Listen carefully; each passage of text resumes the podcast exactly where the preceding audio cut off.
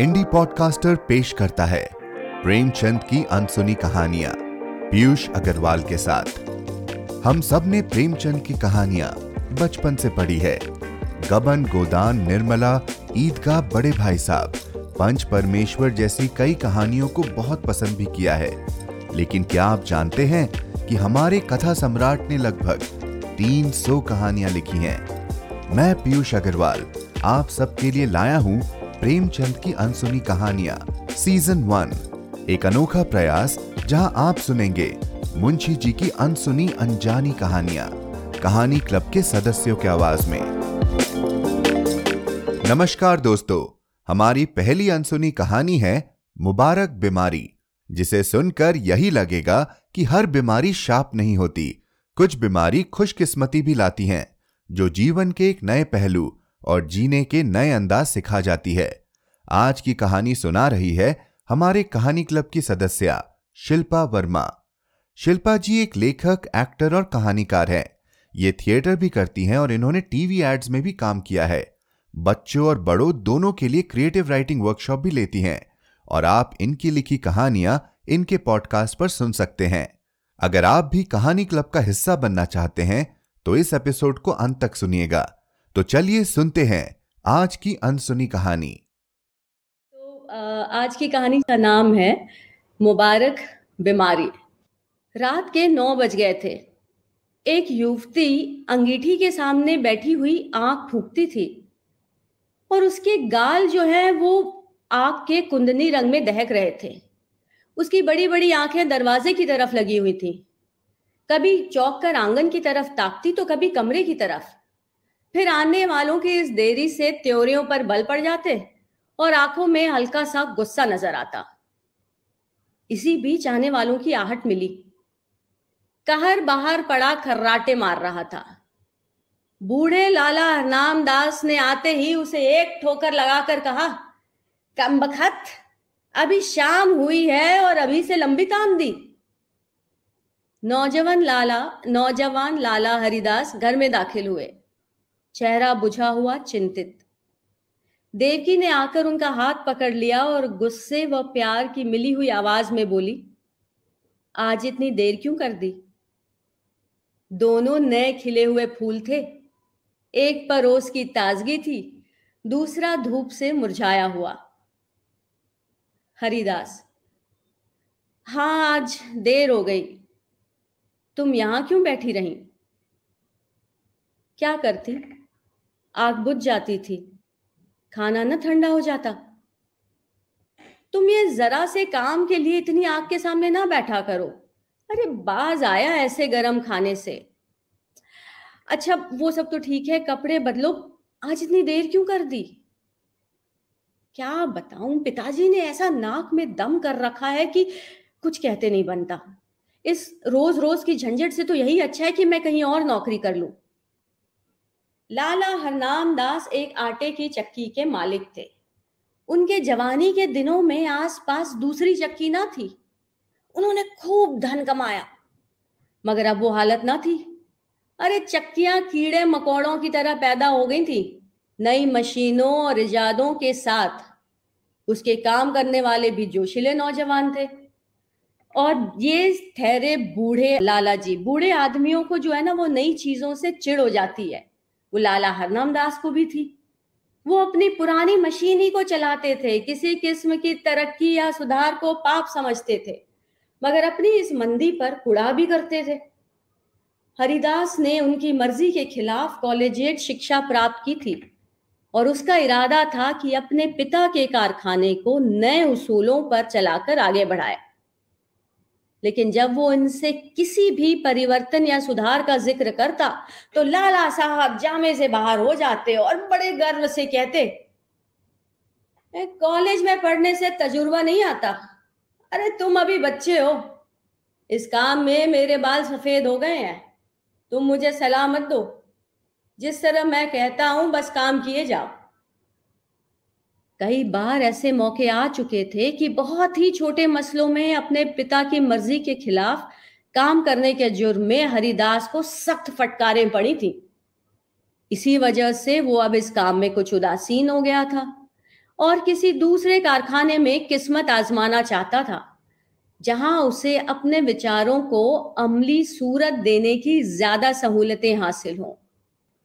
देवकी ने सहानुभूति पूर्वक कहा तुम इस फ़िक्र में क्यों जान खपाते हो? जैसे वो कहें, वैसे ही करो ना।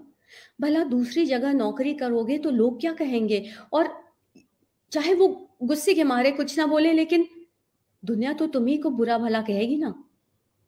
देव की नई शिक्षा के आभूषण से वंचित थी। उसने स्वार्थ का पाठ न पढ़ा था, मगर उसका पति अपने आलमा मैटर का एक प्रतिष्ठित सदस्य था। उसे अपनी योग्यता पर पूरा भरोसा था। उस पर नाम कमाने का जोश। इसीलिए वो बूढ़े पिता के पुराने ढर्रों को देखकर धीरज खो बैठता। अगर अपनी योग्यताओं के लाभप्रद उपयोग की कोशिश के लिए दुनिया उसे बुरा कहे तो उसकी उसे परवाह न थी, झुंझलाकर बोला। कुछ मैं अमृत की घटिया पीकर तो नहीं आया हूँ कि सारी उम्र उनके मरने का इंतज़ार करूँ। मूर्खों की अनुचित टीका टिप्पणियों के डर से क्या अपनी उम्र बर्बाद कर लूँ? मैं अपने कुछ हम उम्रों को जानता हूँ जो हरगिज मेरी सी योग्यता नहीं रखते। लेकिन वो मोटर पर हवा खाने निकलते हैं, बंगलों में रहते हैं और शान से ज़िंदगी बसर करते हैं तो तो मैं क्यों सिर्फ़ हाथ पे हाथ रखे बैठा रहूँ? संतोष और निष्प्रियता का युग बीत गया। ये संघर्ष का युग है। ये मैं जानता हूँ कि पिता का आदर करना मेरा धर्म है, मगर सिद्धांतों के मामले में मैं उनसे क्या किसी से भी नहीं दब सकता। इसी बीच कार ने आकर कहा, लाला जी थाली मांगते हैं। लाला हरनाम दास हिंदू रस्म रिवाज के बड़े पाबंद थे, मगर बुढ़ापे के कारण चौक के चक्कर से मुक्ति पा चुके थे। पहले कुछ दिनों तक तो जाड़ों में रात को पूरियाँ ना हजम होती थी, इसीलिए चपातियाँ ही अपनी बैठक में मंगा लिया करते। अरे मजबूरी ने वो कराया था जो हुज्जत और दलील के काबू से बाहर था। हरिदास के लिए भी देवकी ने खाना निकाला। पहले तो वो हज़रत बहुत दुखी नज़र आते थे, लेकिन बघार की खुशबू ने खाने के लिए चाव पैदा कर दिया। अक्सर ना हम अपनी आँख और नाक से हाजमे का काम लिया करते हैं। लाला हरनाम दास रात को भले चंगे सोए, लेकिन अपने बेटे की गुस्ताखियाँ और कुछ अपने कारोबार की सुस्ती और मंदी उनकी आत्मा के लिए भयानक कष्ट का कारण हो गए और चाहे इसी उद्गीनता का असर हो, चाहे बुढ़ापे का, सुबह होने से पहले उन पर लकवे का हमला हो गया। जबान बंद हो गई, चेहरा एट गया। हरिदास डॉक्टर के पास दौड़ा। डॉक्टर आए, मरीज़ को देखा और बोले, डरने की कोई बात नहीं है, लेकिन सेहत होगी होगी, मगर कम से कम तीन महीने लगेंगे। चिंताओं के कारण यह हमला हुआ है। और इसीलिए कोशिश करनी चाहिए कि आराम से सोएँ। परेशान ना हो और जबान खुल जाने पर भी जहाँ तक हो, जहाँ तक मुमकिन हो, बोलने से बचे। बेचारी देवकी बैठी रो रही थी। हरिदास ने आकर उसे सांत्वना दी और फिर डॉक्टर के यहाँ से दवा ला कर दी। थोड़ी देर में मरीज़ को होश आया। इधर उधर कुछ खोजती हुई निगाहों से देखा कि जैसे कुछ कहना चाहते हैं। और फिर इशारे से लिखने के लिए कागज़ मांगा। हरिदास ने कागज़ और पेंसिल रख दी।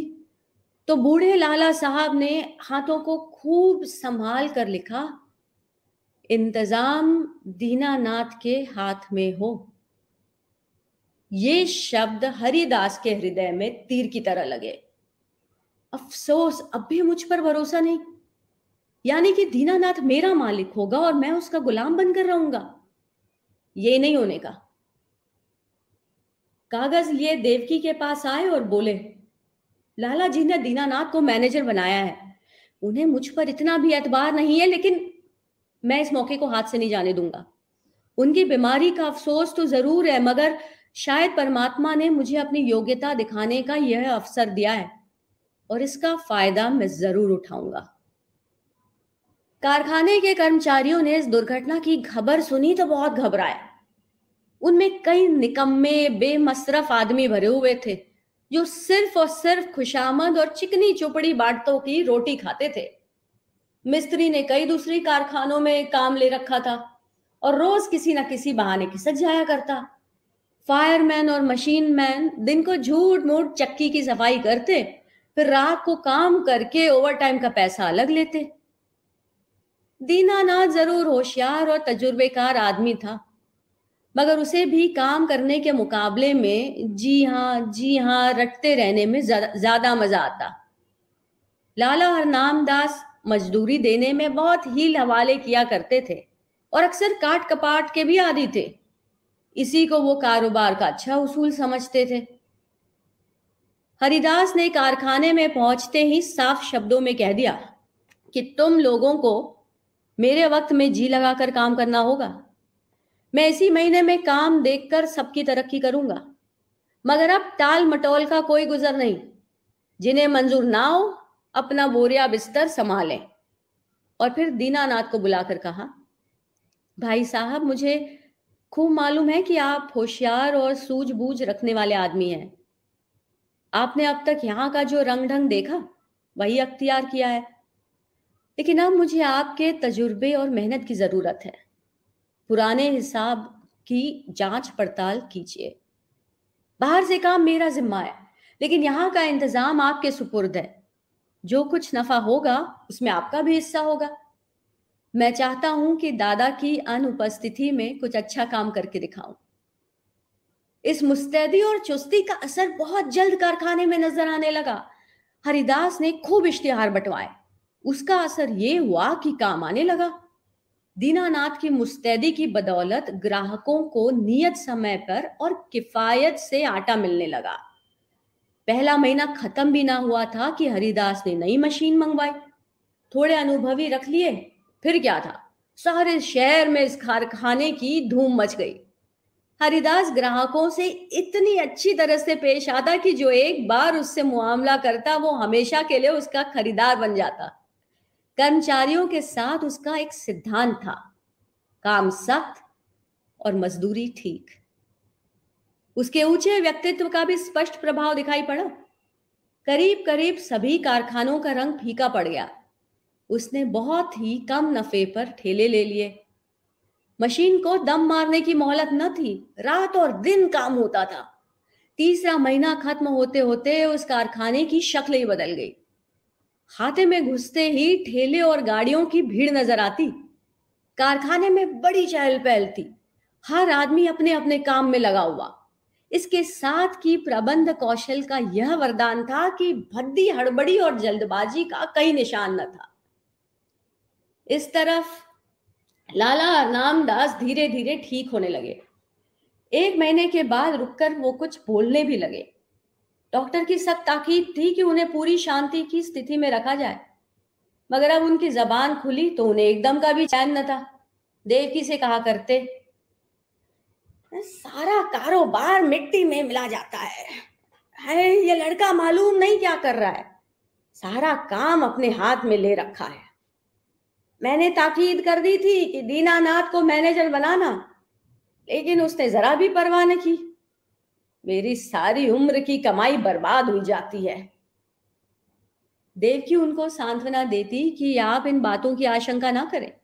कारोबार बहुत खूबी से चल रहा है और खूब नफा भी हो रहा है। पर वो इस मामले में तूल देते हुए बेचारी थोड़ी डरती थी कि कहीं फिर लकवे का हमला ना हो जाए। हूँ हाँ कहकर टालना चाहती थी। और हरिदास जो ही घर में आता, लाला जी उस पर सवालों की बौछार कर देते। और जब वो टाल कर कोई दूसरी बात का ज़िक्र करता तो लाला जी बिगड़ जाते और कहते जालिम, तू तो जीते जी मेरे गले पर छुरी फेर रहा है है मेरी पूंजी उड़ा रहा है। तुझे क्या मालूम कि मैंने एक एक कौड़ी किस मशक्कत से जमा की है? तूने तो दिल में ठान लिया है कि इस बुढ़ापे में मुझे गली गली ठोकर खिलाए, मुझे कीड़े मकोड़ों का मुहताज बनाए। हरिदास फटकार का कोई जवाब न देता। क्योंकि बात से बात बढ़ती है। उसकी चुप्पी से लाला साहब को यह यकीन हो जाता कि कारखाना तबाह हो गया। एक रोज देवकी ने हरिदास से कहा, अभी कितने दिन और इन बातों का लाला जी से छिपाओगे? हरिदास ने जवाब दिया, मैं तो चाहता हूँ कि नई मशीन का रुपया अदा हो जाए तो उन्हें ले जाकर सब कुछ दिखा दूँ। तब तक डॉक्टर साहब की हिदायत के अनुसार तीन महीने भी पूरे हो जाएँगे। लेकिन इस छिपाने से क्या फ़ायदा?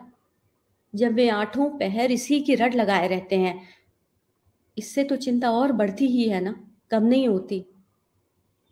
सुनो, उससे तो यही अच्छा है कि उनसे सब कुछ कह दिया जाए।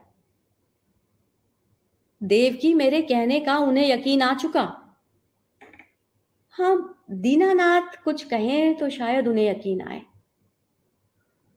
अच्छा तो कल दीनानाथ को यहाँ भिजवा देना। लाला जी उसे देखते ही खुद बुला लेंगे और तुम्हें इस रोज रोज की डांट फटकार से तो छुट्टी मिल ही जाएगी। अब मुझे इन फटकारों का जरा भी दुख नहीं होता देव की। मेरी मेहनत और योग्यता का नतीजा आँखों के सामने मौजूद है। जब मैंने कारखाना अपने हाथ में लिया था, आमदनी और खर्च का मिजान मुश्किल से बैठता था। आज पाँच से का नफा है, तीसरा महीना खत्म होने वाला है और मैं मशीन की आधी कीमत अदा कर चुका। शायद अगले दो महीने में मेरी पूरी कीमत अदा हो जाएगी। उस वक्त से कारखाने का खर्च तिगुने से ज़्यादा है, लेकिन आमदनी पाँच गुनी है। हज़रत देखेंगे तो आँखें खुली रह जाएँगी। अरे, कहा हाथे में उल्लू बोलते थे? एक मेज पर आप बैठे ऊँगते थे, दूसरे पर दीनानाथ कान कुरेता बैठा रहता था। मिस्त्री और फायरमैन ताश खेलते थे। बस दो चार घंटे चक्की चलती थी। अब दम मारने की फुर्सत नहीं है। सारी ज़िंदगी में जो कुछ ना कर सके, वो मैंने तीन महीने में कर दिखाया। इसी तजुर्बे और कार्रवाई पर आपको इतना गमन था? जितना काम वो एक महीने में करते थे, उतना तो मैं रोज कर डालता हूँ। देवकी ने भर्त्सनापूर्ण नेत्रों से देखकर कहा, अपने मुँह मिया मिट्टू बनना ना कुछ तुमसे सीखे। अरे, जिस तरह माँ अपने बेटे को हमेशा दुबला समझती है उसी तरह बाप बेटे को हमेशा नादान समझता है। ये उनकी ममता है। बुरा मानने की कोई बात नहीं है। हरिदास ने लज्जित तो सर झुका लिया। अब दूसरे दिन दीनानाथ उनको देखने के बहाने से लाला हरनाम दास की सेवा में उपस्थित हुआ। लाला जी उसे देखते ही तकिए के सहारे उठ बैठे और पागलों की तरह बेचैन होकर पूछा, क्यों, कारोबार सब तबाह हो गया कि अब भी कुछ कसर बाकी है? अरे तुम लोगों ने तो मुझे मुर्दा ही समझ लिया, कभी एक बात तक ना पूछी। कम से कम मुझे तुमसे ये उम्मीद नहीं थी। बहू ने मेरी तामीरदारी न की होती तो मैं तो कब का मर चुका होता। आपका कुशल मंगल तो रोज बाबू साहब से पूछ लिया करता था। आपने मेरे साथ जो नेकियाँ की हैं, उन्हें मैं भूल नहीं सकता। मेरा एक एक रोआ आपका एहसान मंद है। मगर इस बीच काम ही कुछ ऐसा था कि हाजिर होने की मोहलत ना मिली। खैर, कारखाने का क्या हाल है? दिवाला होने में कसर बाकी है? ये आपसे किसने कह दिया कि दिवाला होने वाला है? इस अरसे में कारोबार में जो तरक्की हुई है, वो आप खुद अपनी आँखों से देख लेंगे। शायद तुम्हारे बाबू साहब ने तुम्हारी मनचाही तरक्की कर दी है। अच्छा अब स्वामी भक्ति छोड़ो और साफ़ बतलाओ। मैंने ताकीद कर दी थी कि कारखाने का इंतज़ाम तुम्हारे हाथ में रहेगा। मगर शायद हरिदास ने सब कुछ अपने हाथ में रख लिया। जी हाँ मगर मुझे इसका जरा भी दुख नहीं। वही रईस इस काम के लिए एकदम ठीक भी थे। जो कुछ उन्होंने कर दिखाया, वो मुझसे हरगिज ना होता। मुझे तो ये सुन सुनकर हैरत होती है। अरे, बतलाओ तो सही कि तरक्की क्या हुई? तफसील तो बहुत ज़्यादा होगी, मगर थोड़े में ये समझ लीजिए कि पहले हम लोग जितना काम एक महीने में करते थे, उतना अब रोज होता है। नई मशीन आई थी, उसकी आधी कीमत अदा हो चुकी है। वो अक्सर रात को भी चलती है। ठाकुर कंपनी का पाँच हज़ार मन आटे का ठेका लिया था, वो पूरा होने वाला है। जगत राम बनवारी लाल से कम कमसरियत का ठेका लिया है। उन्होंने हमें पाँच सौ बोरे माहवार का बयाना दिया है। इसी तरह और फुटकर काम कई गुना बढ़ गया है। आमदनी के साथ खर्चे भी बढ़ गए हैं। लेकिन कई नए आदमी रखे हैं, मुलाजिमों को मजदूरी के साथ कमीशन भी मिलता है, मगर खालिस नफा पहले के मुकाबले में चौगुने के करीब है। हरनाम दास ने बड़े ध्यान से ये बात सुनी। वो गौर से दीनानाथ के चेहरे की तरफ़ देख रहे थे। शायद उसके दिन में बैठकर सच्चाई की तह तक पहुँचना चाह रहे थे। स्नेहपूर्ण स्वर में बोले दीनानाथ, तुम कभी मुझसे झूठ नहीं बोलते थे। लेकिन तब भी मुझे इन बातों पर यकीन नहीं आता। और जब तक मैं अपनी आँखों से ना देख लूँगा, यकीन ना आएगा। दीनानाथ कुछ निराश होकर विदा हुआ। उसे आशा थी कि लाला साहब तरक्की और कारगुजारी की बात सुनते ही फूले न समाएँगे और मेरी मेहनत की दाद देंगे। उस बेचारे को मालूम न था कि कुछ दिलों में संदेह की जड़ इतनी मज़बूत होती है कि सबूत और दलील के हमले उस पर कुछ असर नहीं कर सकते। यहाँ तक कि वो अपनी आँख से देखने को भी धोखा या तिलस्म ही समझते हैं। दीनानाथ के चले जाने के बाद लाला हरनाम दास कुछ देर तक तो गहरे विचार में डूबे रहे। फिर यकायक कहार से बग्घी मंगवाई, लाठी के सहारे बग्घी में आ बैठे और उसे अपने चक्की घर चलने का हुक्म दिया। दोपहर का वक्त था। कारखानों के मजदूर खाने के लिए गोल के गोल भागे चले आते थे, मगर हरिदास के कारखाने में काम जारी था। बग्घी हाथे में दाखिल हुई, दोनों तरफ़ फूलों की कतारें नज़र आईं। माली क्यारियों में पानी दे रहा था। ठेले और गाड़ियों के मारे बग्घी को निकलने की जगह न मिलती थी। जिधर निगाह जाती थी, सफ़ाई और हरियाली नज़र आती। हरिदास अपने मुहर्र को कुछ खतों का मसौदा लिखा रहे थे कि बूढ़े लाला जी लाठी टेकते हुए कारखाने में दाखिल हुए। हरिदास फ़ौरन उठ खड़ा हुआ और उन्हें हाथों से सहारा देते हुए बोला, आपने कहला क्यों ना भेजा कि मैं आना चाहता हूँ? पालकी मंगवा देता। आपको बहुत तकलीफ़ हुई होगी। यह कहकर उसने एक आराम कुर्सी बैठने के लिए उन्हें दी। कारखाने के कर्मचारी दौड़े चले आए और उनके चारों तरफ़ बहुत अदब के साथ खड़े हो गए। हरनाम दास कुर्सी पर बैठ गए और बोरों के छत चूमने वाले ढेर पर नज़र दौड़ाकर बोले, मालूम होता है दीनानाथ सची कह रहा था। मुझे यहाँ कई नई सूरतें भी नज़र आ रही हैं। भला कितना काम रोज होता है? मैं पूछ रहा हूँ, भला कितना काम रोज होता है? आजकल काम ज़्यादा आ गया था, इसीलिए कोई 500 मन रोज़ाना तैयार हो जाता था। लेकिन और सिर्फ़ 250 मन का रहेगा। मुझे नई मशीन की कीमत अदा करनी थी, इसीलिए अक्सर रात को भी काम होता है। कुछ कर्ज लेना पड़ा, एक कौड़ी नहीं, सिर्फ़ मशीन की आधी कीमत बाकी है।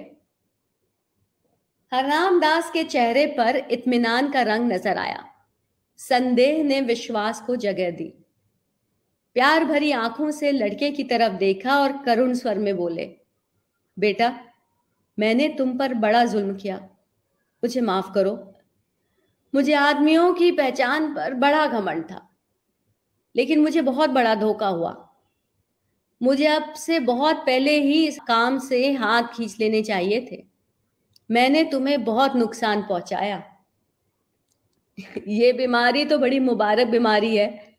जिसने तुम्हारी परख का मौका दिया और तुम्हें लियाकत दिखाने का।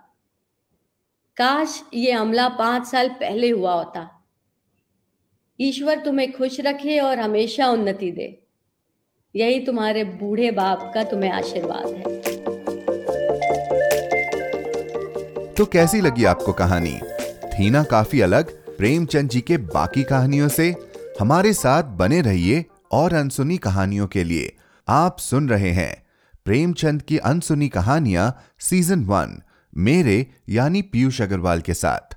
बारह कहानियों का यह सफ़र आपको कैसा लग रहा है? हमें बताने के लिए ईमेल करें hello at the rate Piyush Agrawal dot com पर एप्पल पॉडकास्ट पर और इंडी पॉडकास्टर के फेसबुक पेज पर। अपना रिव्यू डालना मत भूलिएगा। आप हमारे कलाकारों को ये सारी कहानियाँ परफॉर्म करते हुए देख भी सकते हैं। आज ही जाए हमारे यूट्यूब चैनल इंडी पॉडकास्टर पर और देखिए पूरा सीज़न वन वीडियो पर भी। अगर आपको ऐसी और अनजानी कहानियाँ सुननी है तो जाएँ कहानी जानी अनजानी पॉडकास्ट पर, जहाँ आप सुनेंगे मेरे आवाज़ में प्रेमचंद के अलावा कई अनोखी कहानियाँ। कहानी क्लब साहित्य प्रेमियों का एक समूह है, जहाँ हम सभी कहानियाँ, कविताओं पर चर्चा करते हैं और साथ ऐसे कार्यक्रमों को अंजाम देते हैं। इसमें जुड़ने के लिए आप कहानी के A H A N I club K L U B के फेसबुक ग्रुप पर जा सकते हैं, या फिर कहानी क्लब डॉट कॉम पर संपर्क कर सकते हैं। यूँ ही बने रहिए मेरे साथ और सुनते रहिए प्रेमचंद की अनसुनी कहानियाँ। ये एक इंडी पॉडकास्टर नेटवर्क की पेशकश है। शो की मैनेजर हैं देवांशी बत्रा एडिटर हैं सिल्का अग्रवाल स्क्रिप्ट राइटर हैं पूनम अहमद। और निर्माता है पीयूष अग्रवाल। हमें लिखना न भूलिएगा। Hello at the rate Piyush Agrawal dot com पर। अपना ख्याल रखिए और सुनते रहिए प्रेमचंद की अनसुनी कहानियाँ।